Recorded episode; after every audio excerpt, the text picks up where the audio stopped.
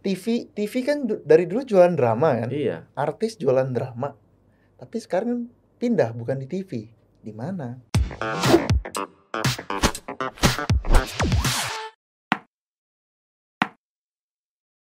Andre Kokois. Ya, Wih, mantap bro. Thank you for Siap. coming.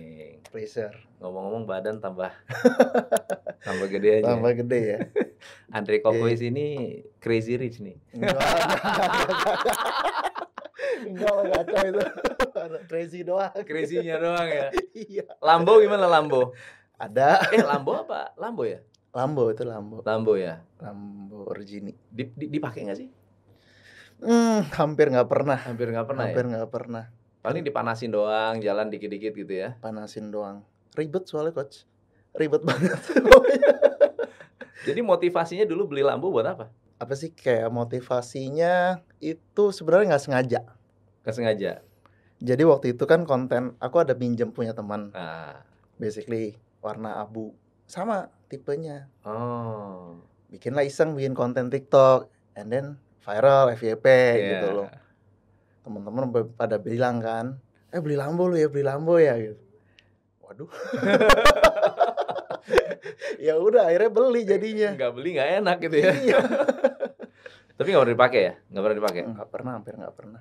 Hampir nggak pernah. Jadi apa gunanya punya Lambo untuk FYP dan bisnis? Apa ada ada efek nggak? Efek sih sebenarnya nggak nggak gitu ya menurutku ya. Cuma lebih kayak kepuasan pribadi aja. Oke. Jadi kayak misalnya, oh aku bisa nih beli gitu. Gitu ya rasanya ya punya Lambo gitu ya. Iya. Ah, udahlah gitu aja. Gitu Eh, gue juga punya Harley. Aha.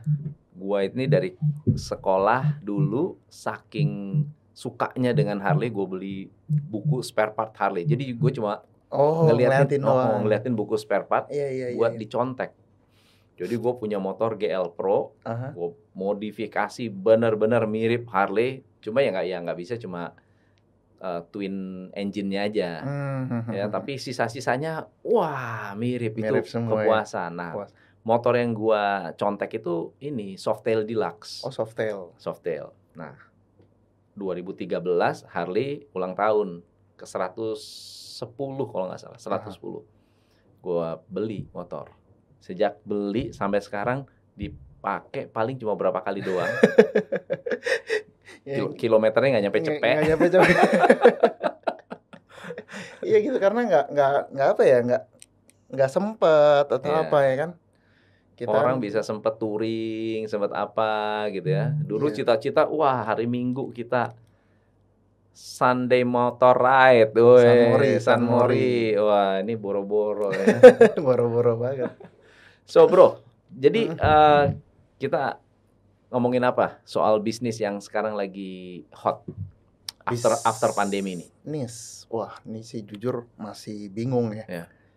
Karena kan apa ya, udah ekonomi kan. Iya. Sekarang udah krisis ekonomi, krisis energi, krisis pangan seluruh dunia ya. Inflasi naik terus. Jujur masih bingung sih, apa nih gitu loh. Eh, bisnis apa, momentumnya masuk mana gitu loh. Waktu pandemi kemarin bisnis gimana? Eh, bagus. Wah, bagus ya, malah bagus, ya. Karena pas itu langsung dapat momentumnya setelahnya. momentum. Jadi pas awal pandemi dari ba- jahit baju aku langsung jahit masker. Jahit Awal-awal. baju, ganti jahit masker. Eh, by the way, banyak bisnis fashion juga yang collapse loh. Garment-garment apalagi. banyak. banyak. Iya kan? Eh, itu pro- ya mungkin karena mereka garment-garment yang customer-nya itu kuat di offline. Kuat di offline. Hmm. Kalau aku kan emang dari awal emang kuat di online. Resellerku banyak yang jualan di marketplace. Oke, Rata-rata. oke. Jadi waktu pertama awal lu buka bisnis, emang ini udah langsung ke fashion ya? Ke Mm-mm. Awal ke fashion, ke fashion ya? ke fashion dari Ba- awal. Baju cewek, baju cowok, Baju cewek, baju cewek. baju cewek, Baju cewek. baju cewek. Oh. Jadi istri yang milih Oh, desainnya. istri yang milih. Bu, lu enggak lu enggak enggak enggak apa namanya? enggak milih sendiri, lu yang milih sendiri atau lu yang Enggak, paling aku cuma paling bantu dari data eh, kuantitatifnya aja. Oh, tapi bini lu yang ini ya, yang benar-benar kuantitatif research benar-benar ngerti ya. Heeh. Baju yang dipakai itu apa? Mm-mm. Feel-nya lah, maksudnya feel-nya, oh ini bakal bisa tren nih atau Tahun apa. berapa? Tahun berapa? 2012. 2012 sebelumnya? Sebelumnya masih kuliah. Oh. Pantesan crazy rich. Enggak lah. Crazy doang. jadi lu udah jadi abis kuliah lu langsung bisnis gitu. Langsung. Kenapa nggak kerja? Eh, waktu itu sempet sih maksud apa namanya tertarik di bidang marketing ya. Emang kan dulu suka Oh, Marketing. orang marketing. masuklah ke biro-biro research dan lain-lain. Hmm. Itu juga kayak freelance, dapetin apa sih? Freelancean lah, kerjaan freelance. Eh, tapi pas dari situ aku lebih milih bisnis sendiri lah gitu. Iya, iya, iya. Karena aku lebih apa ya kayak pengen langsung terjun, Iya. langsung terjun, lihat problemnya apa, cari teorinya, bla bla bla, praktek lagi. Gitu. Tapi sampai masuk ke memilih fashion itu dari sekian banyak bisnis kenapa kenapa fashion? oh dari Kan belum strength. merit kan waktu itu kan? Belum. Belum kan? strength, strength. Eh, strengthnya aku punya dari kalau kita SPOT, Ah, ah, SWOT. ah, ah. Strengthnya tuh aku ada orang tua ada pengalaman di tekstil Orang tuh di tekstil. Bandung. di Jakarta, Jakarta. toko kain di Tanah Abang. Oh, Oke. Dari situlah. Tapi beda bisnis ya, beda, Beda bisnis ya, betul udah, betul. Udah estafet lah. Ya dari situ sebenarnya basically dari nol juga, Not- Hmm. nggak ada pengalaman dan lain-lain. Cuma modal PD aja, modal PD aja. Jadi lu Iya. pede jualan eh, langsung baju atau lu langs- berarti langsung bikin Nggak, nggak, baju nggak, nggak, atau lebih ke datengin barang terus di Ada lebih ngambil barang doang. Dulu ngambil barang di Tanah Abang, jualin lagi dari ke BlackBerry Messenger, BB, wih gila, BBM Group. bener BBM Group tuh dulu sakti banget ya. Sakti banget itu. Dulu beli BBM langsung suntik itu ya, suntik data ya, suntik Suntik data. Iya dulu, iya BBM buat jualan dulu. Penetrasi BBM awal jualan tuh. Di online shop di Indonesia dari BBM sih. Oke, thank you. Itu ya. Jadi eh, apa? eh cikal bakal ya, cikal Cikal bakal online tuh BBM. BBM. Menurutku sih BBM. Dulu emang dulu udah ada toko bagus sama FJB Kaskus. Iya, iya, iya. Tapi masih sedikit banget deh. Booming-booming ya dari BBM, itu. BBM bener bener bener bener. Ya mainin mainin grup ya, mainin grup, ya waktu itu ya. Grup. So jadi lu kekuatannya emang di data sih ya. Jadi udah ngerti ya market mau ke mana gitu ya. Hmm. Dapat feeling bagiannya ke ke ke wanita gimana cara lu bisa dapat insight nih. Gua nih harus masuk ke cewek nih. Eh, jujur itu dulu ter, eh, apa ya? Ada buku namanya New Wave Marketing New wave marketing. Pak Hermawan. Iya, itu iya. yang menginspirasi aku lah. Kan dia Hmm. bilang eh, the next ini harus fokus ke youth, woman, netizen. Betul betul betul betul. Jadi anak-anak muda baju-baju ABG, cewek, and then jualan di online. Oke. Dari situ doang sebenarnya. Data lagi tuh ya. Data lagi ya. Iya, dari Oke, situ. Oke. Berarti online-nya dapat karena netizen adalah pasarnya, Mhm. youth anak muda, baju Momen. cewek, Mm. baju perempuan. Betul. Terus awal mulai langsung booming atau ada naik turun? Oh ya ada lah pasti naik turunnya. Pas ketika kita mulai eh, ngerubah ya dari trading menjadi production Mm-mm. itu ya struggle lah ya. Itu yang struggle ya. struggle awal-awal. Struggle apa yang paling berat buat eh, Eh, struggle itu ketika biasanya kan kalau ngambil barang ngambil ya cukup dua lusin satu Iya. desain gitu ya. And then kalau kita langsung produksi sendiri waktu itu yang harus 20 30 lusin. Akhirnya ya duitnya di barang, sedangkan Oh. customer base masih sedikit. Gitu. itu pelajaran juga ya? Yes. Jadi kalau misalnya kita mau eh, cepat-cepat langsung produksi tanpa memikirkan kita punya pasar atau enggak itu bumerang ya, Menurutku beresiko sih. beresiko ya. beresiko banget sih. Karena yang paling aman tuh kita udah yakin dulu, udah udah tahu nih ada pasarnya gitu loh. Hmm, Kecuali ya model startup startup game ya. benar. Bakar duit, Bakar duit tuh bodo amat gitu loh. Beda beda game lah. beda game. Eh, barang yang akhirnya eh, berapa berapa banyak barang yang akhirnya jadi dead stock atau jadi tertahan, ketahan. Tertahan waktu itu kan karena masih ke ya waktu itu ada sekitar 100 jutaan deh awal-awal tuh tahun 2000 Gede juga dong. 12 iya aduh gede Iya. banget situ. Penjualan berapa? Waktu itu masih sekitar di angka 50 juta lah per bulan di 2012 Oke. awal-awal. Jadi 50% Mm-mm. 50% dead stock gitu. Dead stock. Du- Dua kali lipat Dua dari kali lipat, omset. Betul. Terus kenapa nggak kapok? Eh itu kan cari cari solusi kan. Cari Iya. solusinya tak aku modifikasi produknya. Oh, jadi barang yang sama dimodifikasi terus di, di res- resell, jadi barang baru lagi dong. Betul. Betul. Oh, jadi jadi baru lagi. jadi barang baru lagi. Orang bilang, Hmm. "Wah, new edition." ya. Ternyata cuma diganti kerahnya doang gitu ya. Benar kira-kira Wah, kayak gitu. gila, keren, keren, keren.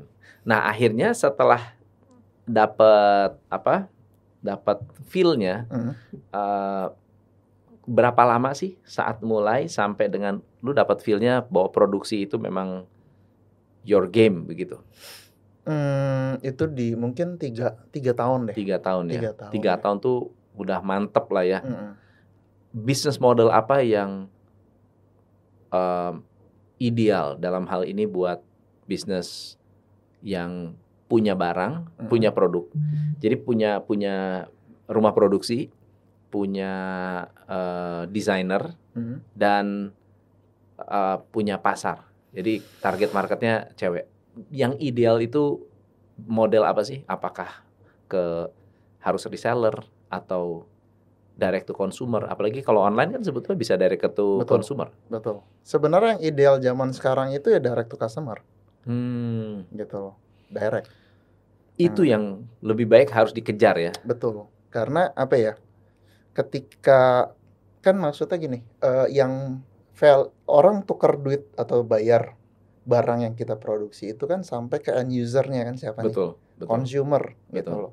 Dan ketika kita ngebangun sebuah brand retail dan kuat, yaitu bargaining power akan kuat sekali dibanding Hmm, produsen gitu loh. Produsen kan cuma bisa produksi I see. di belakang layar, nggak ada yang tahu.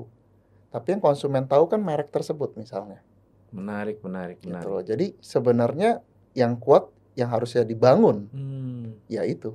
Makanya banyak orang ya produksi Hmm. ganti label. Dia pikir orang pikir itu adalah brandnya dia. Jadi Ahaha. eh, yang dikenal adalah brand yang sudah relabel ini. Hmm.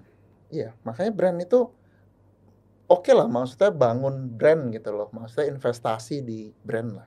Hmm, investasi di brand ya. Nah, Yes. oke cerita soal brand karena karena eh, target market kan namanya kan My Grocer ya. Iya, My Fashion My Grocer. Fashion Grocer. Nah, My Fashion Grocer itu kan sudah ada sejak 2012. Betul, Betul nggak? betul. Memang target marketnya grosir Grosir. karena Tanah Abang Yes. gitu kan ya. Nah, Tapi sekarang masih masih membidik eh, reseller dong berarti. masih gitu. Meskipun emang eh, jujur tadi aku bilang eh, model yang bagus adalah direct to customer Iya. gitu loh. Seperti brand-brand besar Benar. ya kan lokal. Tapi bisnis itu nggak cuma masalah money gitu loh. Hmm. Kalau buat aku itu bisnis itu kita ada ketika dilahirkan bisnis Iya. itu ada visinya, ada I see. tujuannya. Ya udah fulfill you your punya vision. gitu. Vision. Missionnya gimana? Oke. Gitu. So apa your vision? Ceritain dong. Ya vision aku di My Fashion Grocer ini eh, menjadi solusi bagi para pelaku bisnis fashion. Visinya itu. Ah. That's why eh, berkembang terus tuh Oh. dari BBM Group, eh, mana namanya website sampai Iya. punya aplikasi sendiri itu ya itu supaya mempermudah. Oke oke. Jadi apa aja yang di- dibantu nih teman-teman UKM nih? eh kalau misalnya jujur nih ya, awal aku dari 2012 sampai 2018 itu hanya jual grosir aja nih. Iya. Aku bikin baju, Nah, ya wis jual. Iya. Siapa yang mau ambil grosiran, silakan kamu jual ecer. Iya. Ya kan? 2018 aku ngerti eh, mereka ini reseller aku yang udah ambil barang pasti butuh growth kan. Iya. What next growth-nya? hmm. What next mereka harus ya bikin brand sendiri direct to customer, bangun brand. Wow. Lu bantuin itu? Yes. Wah. That's why aku bikin divisi baru lagi namanya Custom MFG Custom di 2018. Hmm. Jadi siapa nih yang mau uh, punya brand sendiri, desainnya siapa kan udah tahu laku modifikasi lah Iya, gitu iya, kan. iya. Bikin ukuran. Ya udah masuk ke divisi baru ini. Wow. Gitu. Wih, gila hebat banget. Nah, dari situ eh, berkembang lagi 2011 ya. 2011 itu. Eh 2021 sorry, 2021 eh My Fashion Grocer ini ngelahirin lagi MFG Tekstil. Karena kan channel aku banyak nih ke pabrik-pabrik eh, kain ya gitu loh. Harga kan bisa dapat murah. Aku jualin kainnya. Sekaligus aku edukasi di sana gimana manajemen konveksi, Wah. bangun konveksi sendiri gitu loh. Jadi lu bantuin mereka gimana cara dapat untung lebih gede ya sebenarnya. Benar. Iya kan? Mm-mm. Karena s- menurutku itu step by step sih. Di Hmm. 2021 itu pun aku bikin yang level paling rendahnya itu dropship. Yang modalnya di- tipis lah orang masih baru mulai belajar. Oke, oke. Biasanya ya yang punya visi seperti ini adalah orang-orang usia 60 tahun, 70 tahun Enggak lah yang udah ya. merasakan asam garam. D- Dari mana lu dapat hati untuk bisa eh, memikirkan se apa ya, sedalam itu. Itu kan istilahnya ibarat jiwa itu jiwanya tua gitu kan. Hahaha. Apa yang ap- apa apa trigger dari mana lu dapat itu? Trigger apa yang Mungkin ya. membuat lu mungkin, seperti itu? eh, mama dulu, almarhum mama itu eh, dari muda dia kerja di toko kain. Hmm. Jadi dari zaman aku kecil tuh eh, dia selalu cerita lah maksudnya tuh Indonesia tuh eh, macan Asia lah dari jam pas zaman itu ya. Iya.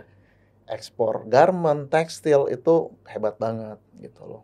Dari situlah mungkin kan namanya masih kecil kan. Golden Age 7 tahun ke bawah Iya. masuk ke subconscious gitu kan. Pabrik Indonesia hebat, kain, garment, ya udah itu terus tuh. Hmm. Akhirnya secara secara tidak disengaja atau mungkin secara sistematis secara subconscious ya udah akhirnya lahir My Fashion Grocer. Oh. Tapi membantu orangnya itu yang gua masih lihat lu kok berpikir untuk ini Oh, oke. ini anak-anak UKM gitu loh. Kenapa nggak diri sendiri? Kan lu lebih banyak pengusaha kan lebih egois, Iya, egois iya, kan, iya, bener nggak? iya. Kenapa lu nggak egois gitu loh? Eh, karena gini, karena kalau timku tau lah maksudnya kalau aku tuh uang itu nom, bukan nomor satu Hmm. gitu loh. Tapi kesenangan ketika mendirikan sebuah bisnis and then bener gitu ya, Iya. itu happy-nya di situ. Oh. Jujur sebenarnya itu doang. Kalau misalnya kita ngomong ngikutin kemauan ya, Iya, kemauan kan nggak ada habisnya sebenarnya betul. gitu loh. Ya gitu loh makanya bisnis itu ya nggak melulu tentang duit. Kemarin itu aku ada ngisi kan eh, di Bali di teman ada bikin acara untuk UMKM Bali. Pas aku di sana diundang lah untuk ngisi dadakan. Nggak persiapan apa-apa tuh. Ya aku tanya aja di sini. Eh, siapa eh, bisnis yang di bawah satu tahun? Oh 50%. Terus aku tanya gitu loh, kenapa kalian berbisnis? Banyak yang bilang uang, uang, uang, uang. Ya aku bilang kalau mau cari uang jangan berbisnis, ribet. Serius. Banyak cara untuk nyari uang basically. Oh. Kita investasi, trading, apa pun itu ya kan. Bisa.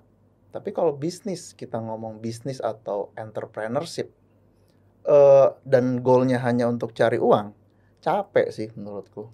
Karena panjang. Bener.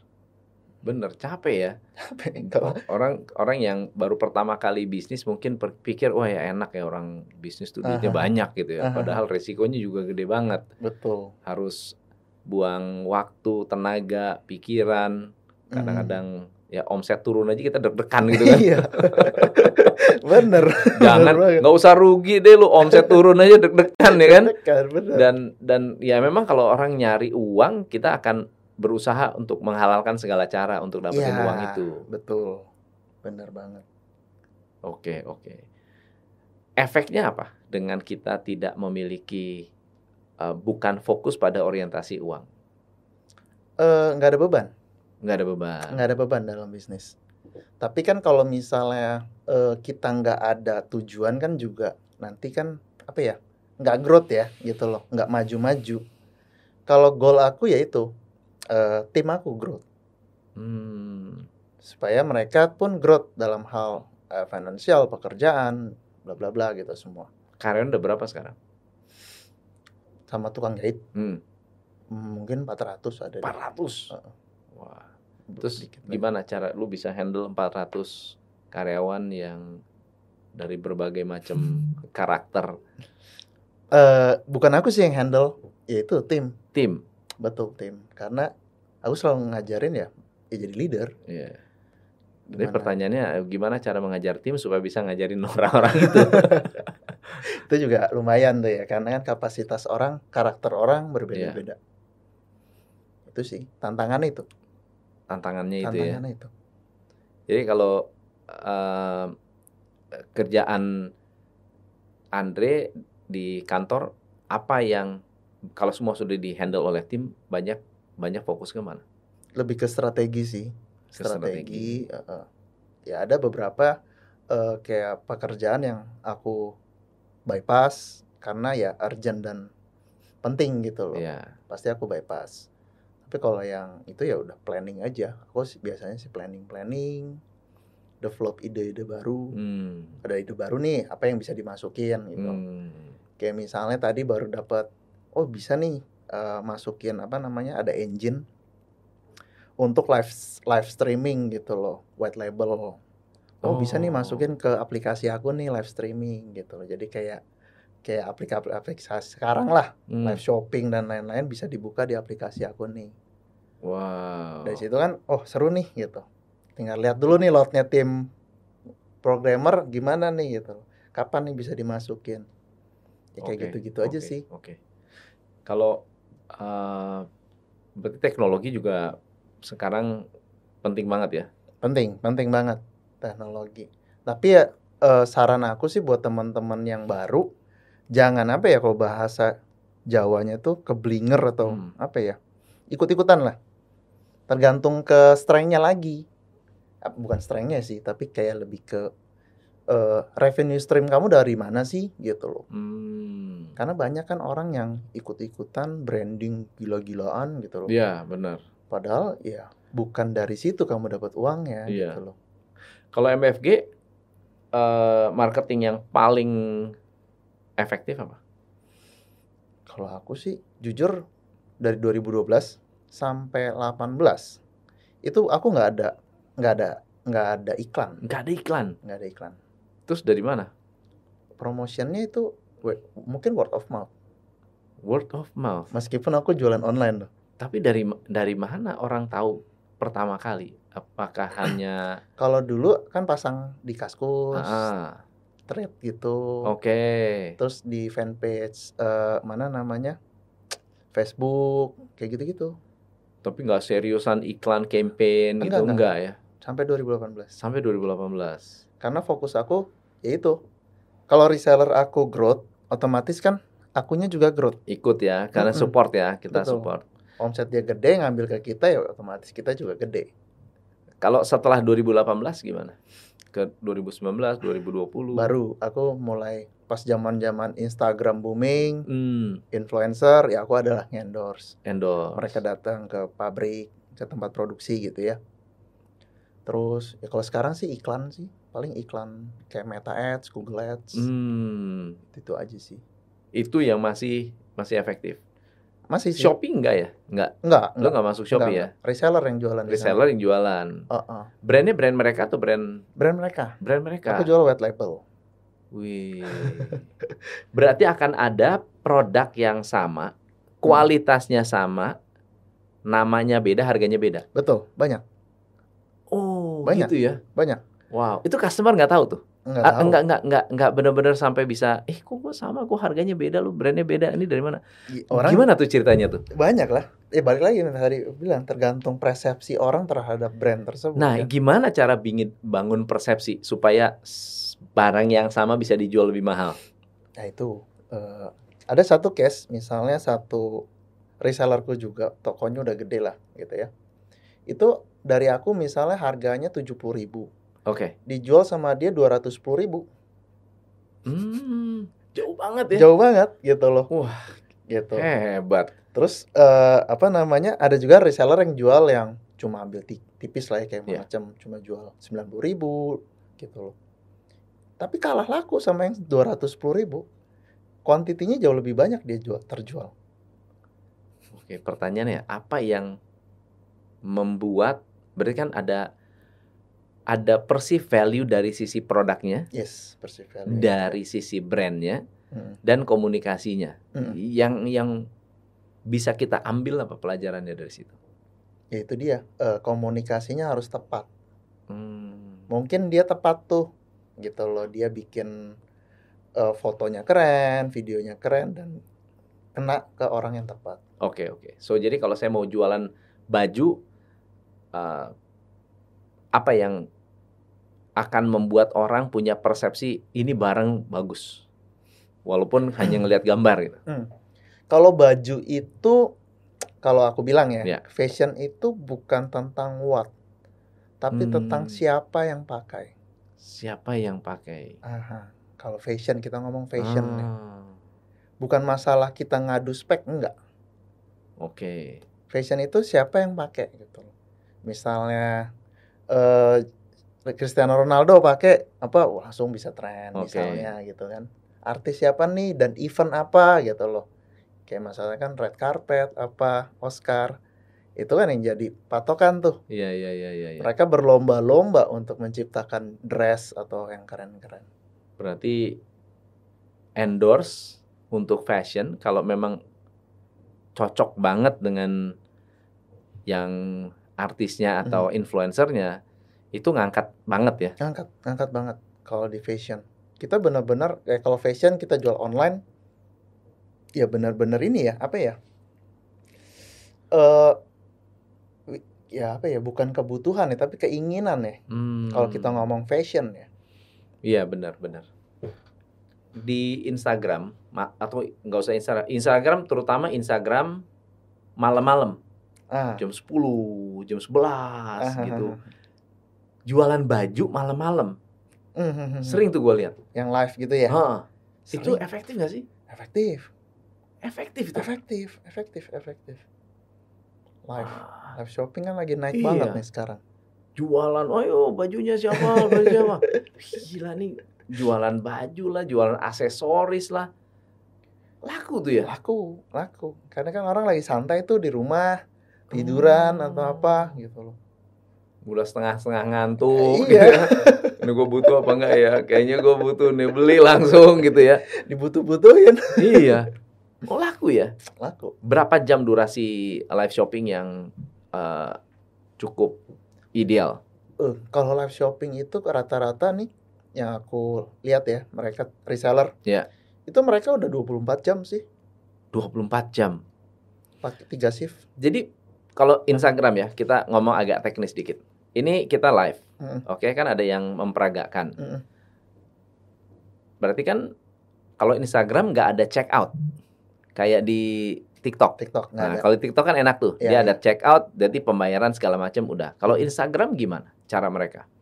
Kalau di Instagram mereka cuma untuk narik traffic aja biasanya. Dapat traffic, paling komen, "Oke, nih order nih baju ini nomor berapa?" Pakai gitu. WhatsApp.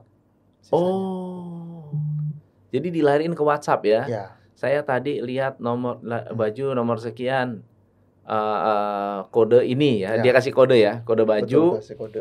langsung beli, beres, Mhm. lapor sama yang streaming lagi. Eh, ini barang ini laku gitu. Ya, Ini closing closing. Wih, gila seru memang. tapi kebanyakan sih kalau di IG udah jarang ya, lebih fokus ke TikTok. Sekarang kan ada TikTok Shopnya. Iya iya iya. Kalau kalau dari marketplace eh live live dari marketplace? Aku resellerku belum ada yang ke sana sih. Nggak tahu, aku nggak tahu, nggak tahu. Belum Hmm. dapat informasi ke sana. Tapi yang TikTok yang lebih TikTok sekarang TikTok hot ya. hot banget. Gitu loh. Jadi banyak juga, jadi ada juga kan softwarenya. Jadi cukup satu software kamera. apa sih? Aduh namanya apa lupa deh nanti deh. Jadi cukup satu kamera Heeh. masuk ke komputer atau laptop. Nah itu dibukain akun-akun kita tuh. Untuk beberapa akun berarti. Iya bisa langsung. Oh. Kok zaman dulu kan sering tuh ngelihat kayak misalnya Banyak kamera kalau Ah, kita pakai banyak- kan. banyak Iya, handphone kan. ha, ha, banyak Ini handphone. enggak, cukup satu semua nge-broadcast. Wah. Bisa, ada, apa ada. itu? Aduh nama Apa aplikasi. restream atau bukan dong? Bukan ya. Kalau restream kan buat YouTube ya. Bukan, bukan. Apa ya lupa aku. Nanti aku mesti Gue sih belum dapat yang TikTok yang bisa di di rebroadcast ke TikTok. Kalau Instagram, eh kalau Instagram, YouTube, Facebook, oke lah itu kan satu keluarga ya. Begitu lompat ke streaming platform lainnya enggak. Ini bisa, bahkan sampai ke marketplace juga bisa. Wih, sampai ke marketplace. Mm-mm. Jadi satu ngomong satu di semua broadcast langsung di semuanya? semua. Mirroring aja semua langsung. wow. Itu lebih cost efisien itu ya. efisien banget ngomong cuma sekali. Kalau ini kan HP-nya harus banyak. Betul. Wow. Jadi itu salah satu yang eh, sukses ya. Sa- sa- Salah satu yang cukup apa diminati ya saat ini ya. Mm. Karena aku ngalamin momennya gitu loh. Maksudnya orang yang dari mulai awal online itu jualan baju tuh di BBM Group. Iya. Sambil minum bro. Ya siap minum kopinya ya. Kopi kopi. BBM Group terus pindah ke Line dulu Line. Iya. Line sempat chat. Line tuh.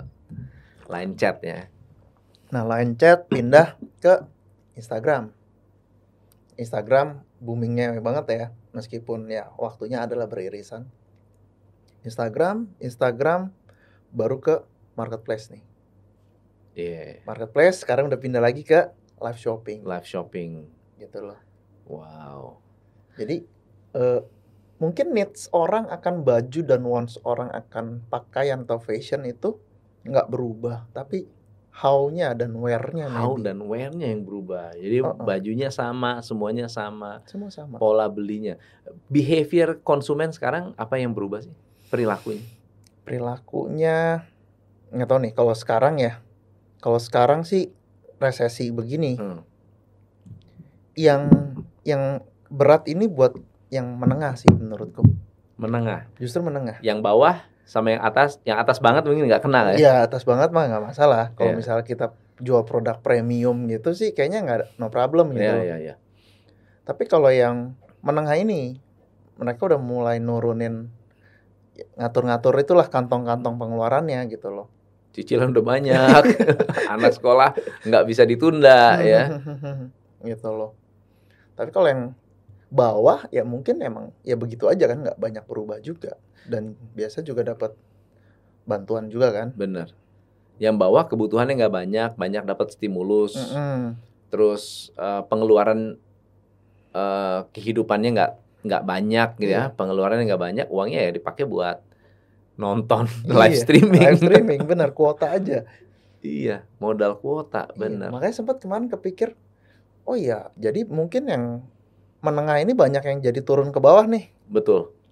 Jadi ya mungkin yang produk kita main yang murah aja mungkin ya Iya, iya, iya, iya. kemarin iya. sempat kepikiran kayak Tapi gitu skincare juga ya, kayak skincare ya. Skincare juga yang cukup booming malah yang kelas C, kelas D. iya ya AB itu ya A mungkin nggak terlalu masalah ya. Yang kelas B itu yang kena ya kena, yang kena, Kena. yang nanggung-nanggung gitu. yang nanggung nanggung benar. Kayak mau yang murah sekali atau yang membidik kelas B, kelas A, kelas C, kelas C, kelas D itu gila nggak ada krisis, nggak ada krisis ya nggak ada krisis jalan aja terus. Mm-mm. Iya makanya tuh hati-hati makanya eh, branding bangun brand bagus investasi tapi ya yang tepat ya gitu loh Hmm. jangan sampai over Iya iya iya. ya kan karena apa ya brand itu sampai benar-benar eh, nempel gitu ya itu menurutku ya menurutku pribadi itu harus dia sampai berapa kali pakai gitu loh sampai dia kuat gitu loh Setia ya loyal. Ah, ah, gitu loh. Meskipun kan dari penelitian kan banyak generasi sekarang milenial Z itu nggak ada yang loyal lah apa gitu kan. Tapi ya itu mungkin sampai harus sampai berapa kali gitu loh. Hmm. Buying kan berarti sampai buying. Iya iya iya. Kalau iya. kita geber hanya di awareness doang banyak banget ya. Menurutku buang-buang duit. Bener bener. Jatuhnya bakar Lo udah main kripto nggak? Kripto NFT NFT enggak. nggak? Eh, kripto ada, kripto ada. Kripto ada. Mm-mm. Awal-awal awal-awal itu tuh 2000 21 ya 2002 eh 21 yang koin-koin micin gitu kan. Koin-koin micin. Koin-koin micin tapi bikin kaya. Iya. tapi ngepas sih tahun pas itu tuh ngepas tuh banyak banyak banget eh, koin micin yang booming, dan Booming. orang bisa bener-bener kaya loh. iya Uang kalau 3 juta jadi 300 juta ada loh. ada ada ada ada ada Gila itu. karena ya do- saat itu kan duit yang lagi beredar banyak banget kan Iya, duit beredar, pengeluaran nggak ada. Hmm. Ya orang nggak bisa keluar duit. Nah, krisis sekarang kita ngomongin krisis. Jadi menurut lu eh, situasi Indonesia sekarang yang apalagi ada pressure dari krisis global ya, Mhm. inflasi Amerika eh, banyak duit balik ke negara masing-masing. Ah, terus eh, apa negara akan bangkrut gitu Iya. kan ya. Banyak negara-negara yang bangkrut. A- ada kekhawatiran nggak sih dengan dunia bisnis apa yang lu khawatirkan? Ada nggak yang di kalau aku sih kalau kalau ka- ini ya untuk Indonesia Iya, ya. Indonesia. untuk Indonesia sih aku optimis. Optimis? Aku sih optimis gitu loh. Eh cuma mungkin untuk dunia bisnis ada perlambatan lah. Hmm. ada perlambatan. Itu sih. Karena ya Indonesia kan kaya ya gitu loh. Maksudnya sumber dayanya. Ya mungkin ini momennya bu mom- momentumnya juga buat kita untuk mandiri ya betul. sebagai negara ya. Ah, kan impor susah Mm, apalagi mengandalkan apa China mm, atau mengandalkan ap- apa ya kita mengandalkan bisnis dari luar atau ekspor bahkan ya marketnya jahit lagi turun. Itu dua-duanya kena ya. Justru mungkin kalau ekspor lagi naik dong. Ekspor lagi naik? Iya karena kan mereka lagi pada krisis nih ya kan? ya kalau sumber sumber eh, produksinya nggak bisa kita nggak bisa produksi nih. Nah itu dia problemnya. Iya, kebanyakan kita ekspor komoditas. Exactly betul. Kalau itu digeber Hmm. bahaya justru. Iya, buat kita harusnya kita menikmati uh, sumber daya kita, ya Mhm. bisa bisa diproduksi sendiri, kita bisa bisa ya added value ya ciptakan added value yang dinik yang dinikmati oleh rakyat kita sendiri. Itu Betul. gua rasa itu bisa bener kesempatan atau peluang. Heeh, makanya eh, sebenarnya kalau yang keren, yang bilang yang keren gitu. Mungkin kayak apa ya? Adalah maksudnya pengen pengen ke sana gitu loh. Gimana nih menciptakan kalau aku sih fokusnya tergeraknya ke home industry ya. Home industry. Ke home industry gimana Indonesia punya sumber daya itu di added value deh gitu loh. Baru keluar. Jangan Hmm. mentah-mentah gitu loh. Kalau berbondong-bondong keluar semua nih, ya kita nggak ada nggak ada makan loh gitu loh. Kita nggak habis gitu loh, Habis. habis. Nanti malah impor balik. Betul. Benar, tuh. benar, benar. Kayak China ya. Dulu dengar-dengar dari teman-teman ini, teman-teman pemain batu bara tambang. Ah, Tahun berapa ya? Mungkin 2000-an, 2020, 2010, Mhm. 2008. Mereka kan konsumsi batu baranya tinggi sekali. hmm. Konsumsi eh, penghasil batu bara terbesar. Padahal Mereka tidak membutuhkan impor. si Cina Coba lu ya. bayangin ya. Dia tidak membutuhkan impor, tapi negara menghentikan ekspor. Coba lu bayangin. Iya. Dan mereka membeli perusahaan-perusahaan di luar China Hmm. untuk bisa ekspor ke jadi Ke bikin sana. kon- bikin kayak kayak Kons- joint joint company. Oh, Oke, join company. Gua invest di Indonesia, invest di uh, perusahaan-perusahaan di Indonesia. Ya udah lu gua invest, lu uh, siapin ya mining, mining ya gua gua beli. Selesai. Padahal sekarang- di Cinanya itu iya. banyak. Sekarang baru tahu, ya kan? Mhm. Krisis energi ya kita stop batu bara gitu kan. Mhm. mereka masih punya reserve, ya kan? Iya. Emas juga sama. Dulu emas dibeliin dari mana-mana. Iya, iya. Sekarang iya. di- gold reserve-nya banyak. banyak ya Cina yang gold reserve. Itu dia. Harusnya Indonesia punya punya opportunity untuk ke sana sih. Harusnya, harusnya. Ya. So kaitan dengan bisnis berarti menjual produk impor Mm-mm. bisa jadi nanti akan banyak pembatasan ya. Kan banyak komplain tuh. Marketplace jualan barang dari ya ya ya ya ya yang pas awal tahun ya Iya. Eh, mungkin ya mungkin ke arah sana gitu loh tapi ya eh secara real realnya tetap aja sih Tetap ya. banyak sih masuk gitu di lapangan eh, problem besar dari teman-teman fashion yang ngambil barang dari China atau bikin produk dari China barangnya bagus kualitasnya bagus harganya murah. Hmm. dibawa nih ke Indonesia. Bisa nggak lo bikin kayak begini? Bisa. Barang bahannya bisa nggak kayak begini? Bisa harganya udah harga jualnya kita. Har- HPP-nya baru baru lokal ha- adalah harga jual kita. Oke. Jadi banyak orang lokal yang mati karena impor. karena impor Itu. kalau menurutku ya aku di misalnya di baju aja deh kayak misalnya di baju eh emang nggak apa ya punya strength masing-masing gitu loh jadi ada misalnya jahitan kalau misal kayak jahit eh, kemeja jas itu Indonesia jago-jago rapi-rapi Hmm. bagus-bagus gitu loh tapi jujur kalau misalnya kayak jahitan yang kayak sports sportswear atau apa eh, masih sedikit lah hanya garment-garment besar Iya. karena balik lagi ke mesin Oh. gitu. Tapi kalau mesin yang jahit-jahit obras atau jahit jarum satu itu kan murah ya. Maksudnya Mm, mm, mm. banyaklah home industry yang bisa. Iya. Sebenarnya kalau keterampilan bagus-bagus kok penjahit Indonesia. Bagus-bagus. Cuma masalah di itu aja, alat biasanya atau bahan baku. Kayak bahan baku nilon itu di Indonesia sedikit banget pabrik yang produksi kain itu tuh Iya. gitu loh. Kayak contoh misalnya eh, awal tahun deh, awal tahun aku dapat eh, orderan nih. Eh, brand lokal, brand lokal gitu loh. Dia bikin baju polos Hmm. Eh dia biasa produksi itu di di di Bangladesh. Bangladesh. Di Bangladesh gitu loh. Dia mau pindahin ke Indonesia. Dia mau tekan kontrak tuh banyak tuh jutaan piece gitu loh. Aku- Aku hitung kan, aku hitung, oh bisa nih, ongkos segini gitu loh. Masuk nggak? Oh masuk, masuk gitu loh.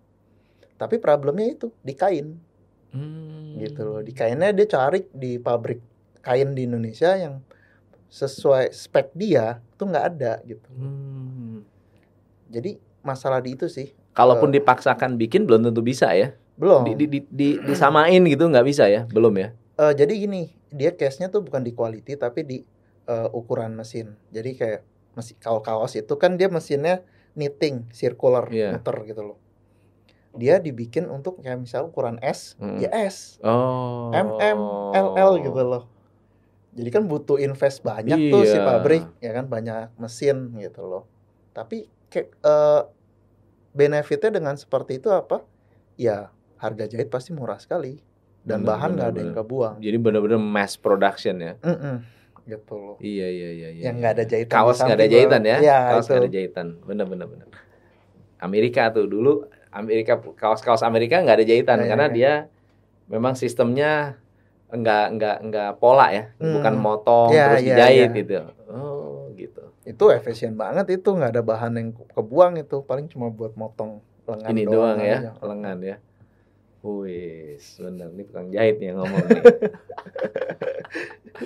Tuh, jadi untuk membantu para pengusaha eh, bisa optimis dan keluar dari krisis apa yang kalau kemarin-kemarin kan sempat pandemi kan berat juga untuk banyak orang. Emang. Kalau hmm, apa ya tergantung industri masing-masing sih gitu loh. Tapi kalau saran aku secara makro eh omni channel lah maksudnya jangan cuma di online aja, jangan di offline aja. Harus ngeblend. Semuanya harus ada ya. Mm-mm, gitu. Semuanya harus ada. harus ada lah.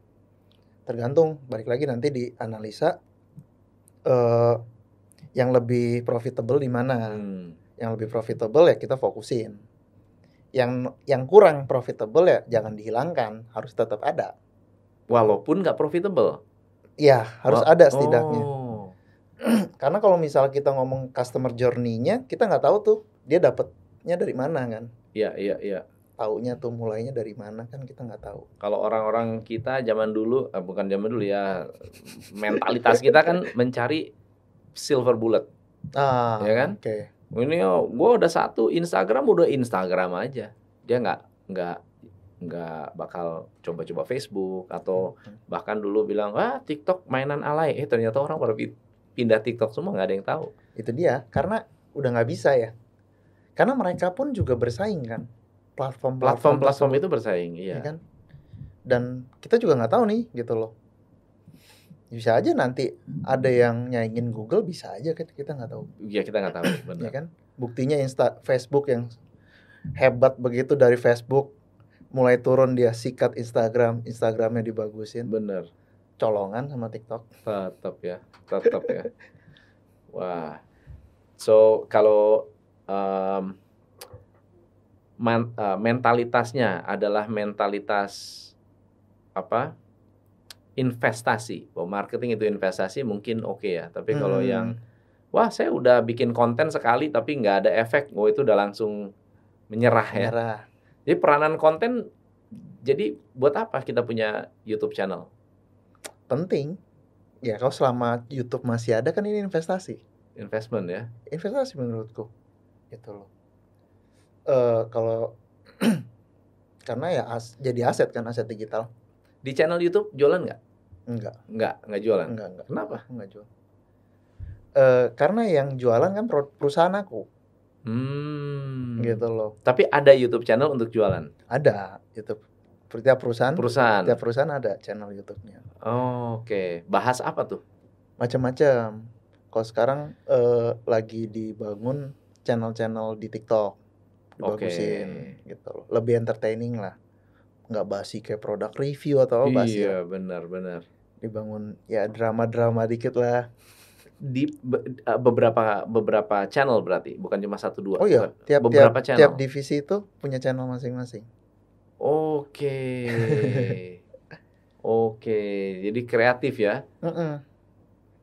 masing-masing deh gimana gitu loh Sesuai dengan uh, keinginan platform ya, keinginan dari market yang ada di platform itu ya. Tergantung platformnya sama audiensnya. Wis, keren. Keren. Jadi tim media saja ada berapa orang? Tim medianya aku kumpulin jadi satu kan. Itu kayaknya sekarang tujuh, tujuh, tujuh orang, Tujuh orang. tujuh. Ngerjain bagus. berapa akun? Satu, dua, tiga, empat, lima, enam, delapan. 8 akun. Oh, berarti kita kurang akun. Kan cuma satu doang nih.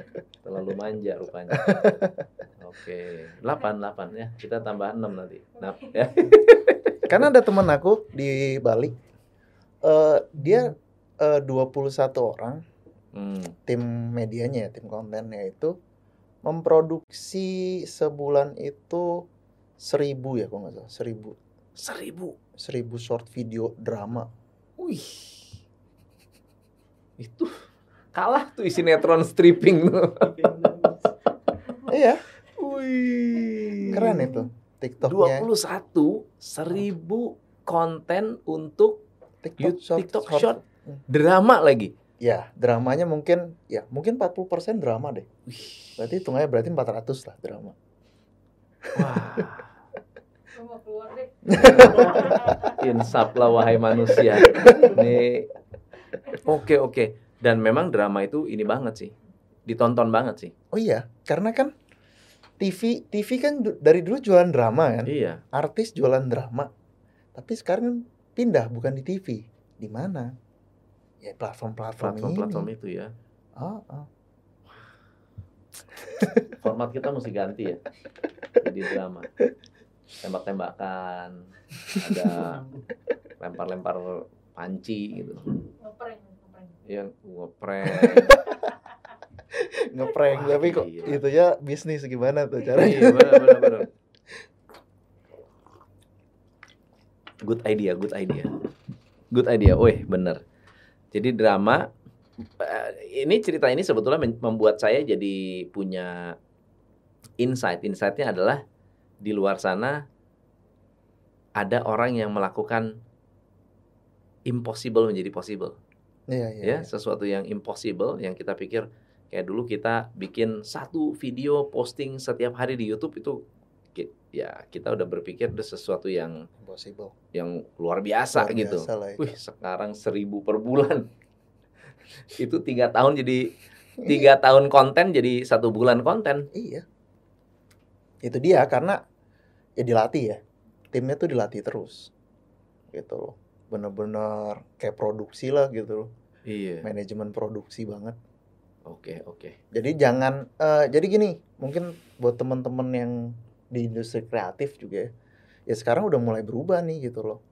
Jangan kalian jangan POV-nya sudut pandangnya atau mindsetnya itu lebih ke jangan orang kreatif lagi atau orang seni gitu loh. Hmm. Bukan orang produksi Produksi bener gitu. Industri loh jadi bener jadi industri. industri.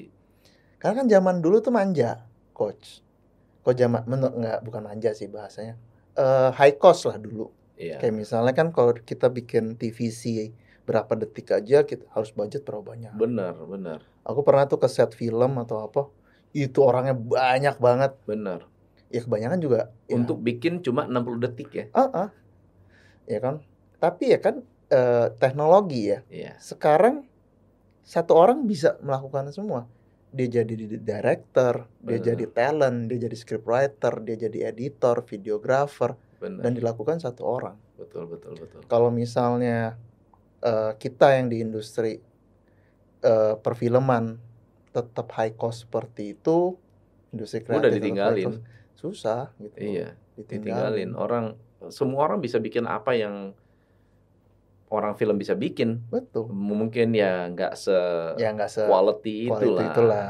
Quality sinematografinya mungkin beda, tapi ya enough to sell ya. Ya. Cukup lah kalau mau cuma jualan doang sih cukup. cukup. Karena kan eh, kon, eh, hasil produksinya itu entah video entah itu foto itu kan hanya menjadi saluran atau media komunikasinya aja, Betul. bukan menjadi sebuah produk yang orang nikmati. Benar-benar. beda ya. Kalau misalnya perfilman mungkin kan dia bikin film, filmnya dijual. Benar. Kalau ini kan kita ngomong di channel misal TikTok atau YouTube kan hanya sarana ini aja nih. Kita mau menyampaikan apa nih gitu loh. Hmm. Kalau dari sudut pandang pebis, pe- perusahaan, perusahaan non konten gitu ya. Perusahaan non media. Gitu loh. Kayak misalnya aku dagang ya revenue stream aku dari dagang baju gitu loh. Hmm. Ya jangan sampai aku eh, high cost di bikin konten gitu loh. Karena dari konten yang kalian bikin itu aku nggak dapet duit loh gitu loh. Benar, benar. Benar banget. Benar banget. Nah, itu makanya yang tadi balik lagi ke yang awal banyak pengusaha ini keblinger itu loh Iya. ikut-ikutan. bikin iklan mahal satu iklan satu video kalau kita ke professional production house satu Hmm. video berapa harganya 40 juta 30 juta. Ya 30 juta 40 juta berharap viral kan? Berharap bikin satu video habis itu langsung viral. Udah bayangannya kan Ah, imajinasinya imajinasi positif kan? Ah, ah, ah. wah nih video 30 detik atau short movie. Mhm. short movie 5 menit misalnya. Begitu tampil naik di YouTube yang nonton dikit. Itu kan kesel banget ya. Udah kita berusaha untuk eh, eh, apa membuat video dengan quality yang bagus tapi tractionnya nggak ada Nah itu dia Eh, salah penempatan hmm. menurutku.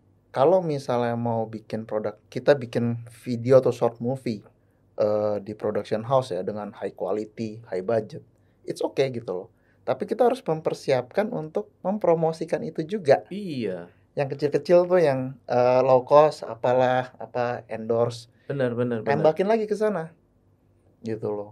Jadi jangan berharap itunya bakal Oh, Itu- viral sendiri. orang pikir itu jadi jembatan untuk viral Enggak. padahal itu disengaja diviralin pakai Betul, harusnya seperti pakai itu. apa namanya infrastruktur yang ada di luar itu. Eh, yap, Wih bener, harusnya seperti bener itu. bener bener. Misalnya kalian mau bikin konten iklan yang keren gitu ya. Misalnya budget Jadi iklannya harus diiklanin. Oh iya, harus. Iklannya harus diiklanin lagi. Oh. Misalnya kalian mau bikin video konten iklan budgetnya 40 juta. Iya, Kita masalah masukin di YouTube, iklan Hmm. YouTube ya atau iklan di Meta iya. atau di TikTok. Berarti budget untuk placementnya harus lebih gede lagi. harus lebih gede lagi. Placementnya mesti 100 200 juta. Iya. Baru tractionnya naik ya. Baru. Orang jadi ngeliat, ih bener bagus nih iklannya gitu kan. Baru jadi bisa pembicaraan gitu loh. Jadi kita dorong momentum dulu. bikin Ini momentum. mindset ini yang harusnya dipunyain sama banyak pengusaha ya. Terutama UKM. Banyak UKM itu ngeliat iklan bagus. Aha. Bikinlah iklan. Mhm. Padahal yang bikin iklan itu eh, eh, bagus dengan yang membuat iklan itu rame itu dua hal yang Dua hal berbeda, yang berbeda. ternyata. gitu loh. Bagus ini kan subjektif ya. Kalau dari profesional mungkin ya dari sinematografinya, skrip, Bener. acting itu dari sisi profesional. Tapi kalau misalnya pe- yang penonton orang awam semua Ya, nggak kelihatan. dulu ada tuh eh, acara namanya Citra Adi Pariwara. Ya, ya. ya.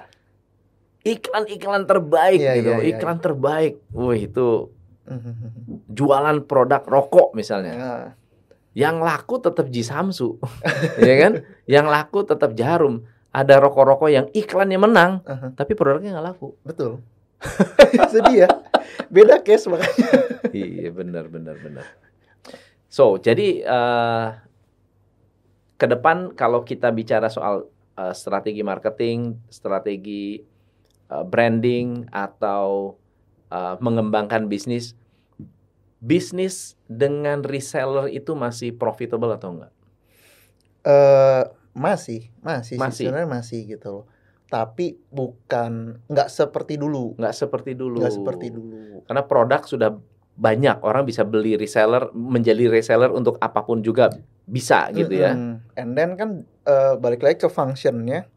Kok zaman dulu eh mungkin reseller itu menjadi apa ya distribution channel kita, betul ya kan semakin nyebar semakin bagus. benar Tapi kan sekarang internet ya tinggal aja buka IG-nya, bisa order langsung kan selesai.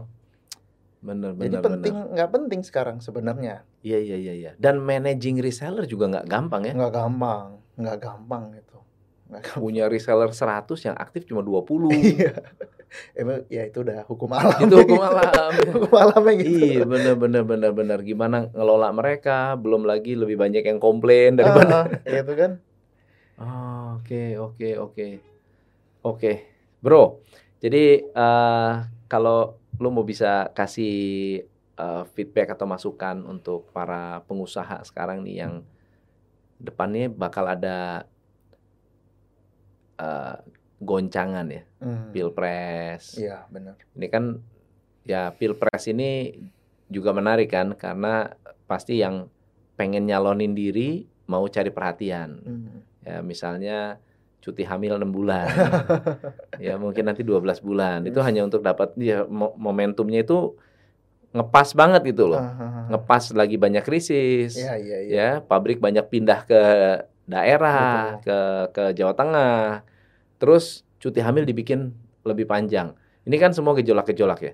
Apa kira-kira eh, mindset yang harus dimiliki oleh seorang pengusaha supaya bisnisnya bukan hanya bukan hanya sukses tapi bisnisnya bisa benar-benar eh, mampu menghadapi masalah di krisis. Hmm, saranku sih sekarang ini benar-benar harus balik ke key activity kita apa sih yang nge-support value kita gitu. Fokus di situ aja. Fokus di situ. Oh, oh. Jadi eh, rem-rem deh pengen ini, pengen itu, Oh, rem dulu gitu loh. Fokus aja di sana. Kayak misalnya kamu jual baju, ya fokus bikin desain yang bagus, yang laku gimana, Hmm. tekan gimana efisiensi produksinya. Itu aja dulu gitu. Nggak usah mikirin mau bikin itulah, mau endorse inilah. Jangan dulu deh. Ja- Jadi mendingan kembali kepada core, Core. core, core strength-nya kita ya. Yes. Fokus ke situ dulu. Gitu loh. Hmm, jadi lebih ke penetrasi dulu deh gitu loh. Kalau misalnya unsolved matrix itu kita ya penetrasi di produk yang sudah ada dan market existing gitu loh. Itu, aja dikuatin. dulu, kuatin. Ya kalau belum belum apa? Belum strong di situ ya nggak usah pindah produk dulu. Oh, oh, jangan gitu loh. Atau kalau misalnya mau misalnya mau nambah lagi growth, ya udah mana yang lebih efisien gitu loh. Apakah menambah customer baru, Hmm. market baru dengan produk yang sama, atau eh, market yang ada produk yang berbeda. Tergantung Wih, tuh mana yang bener, lebih efisien bener. gitu loh. Tapi kalau diversification jangan dulu. Bener, bener. Jangan Ini ilmu mahal nih. Ilmu ilmunya eh, datang dari pengalaman ya, dari pengalaman.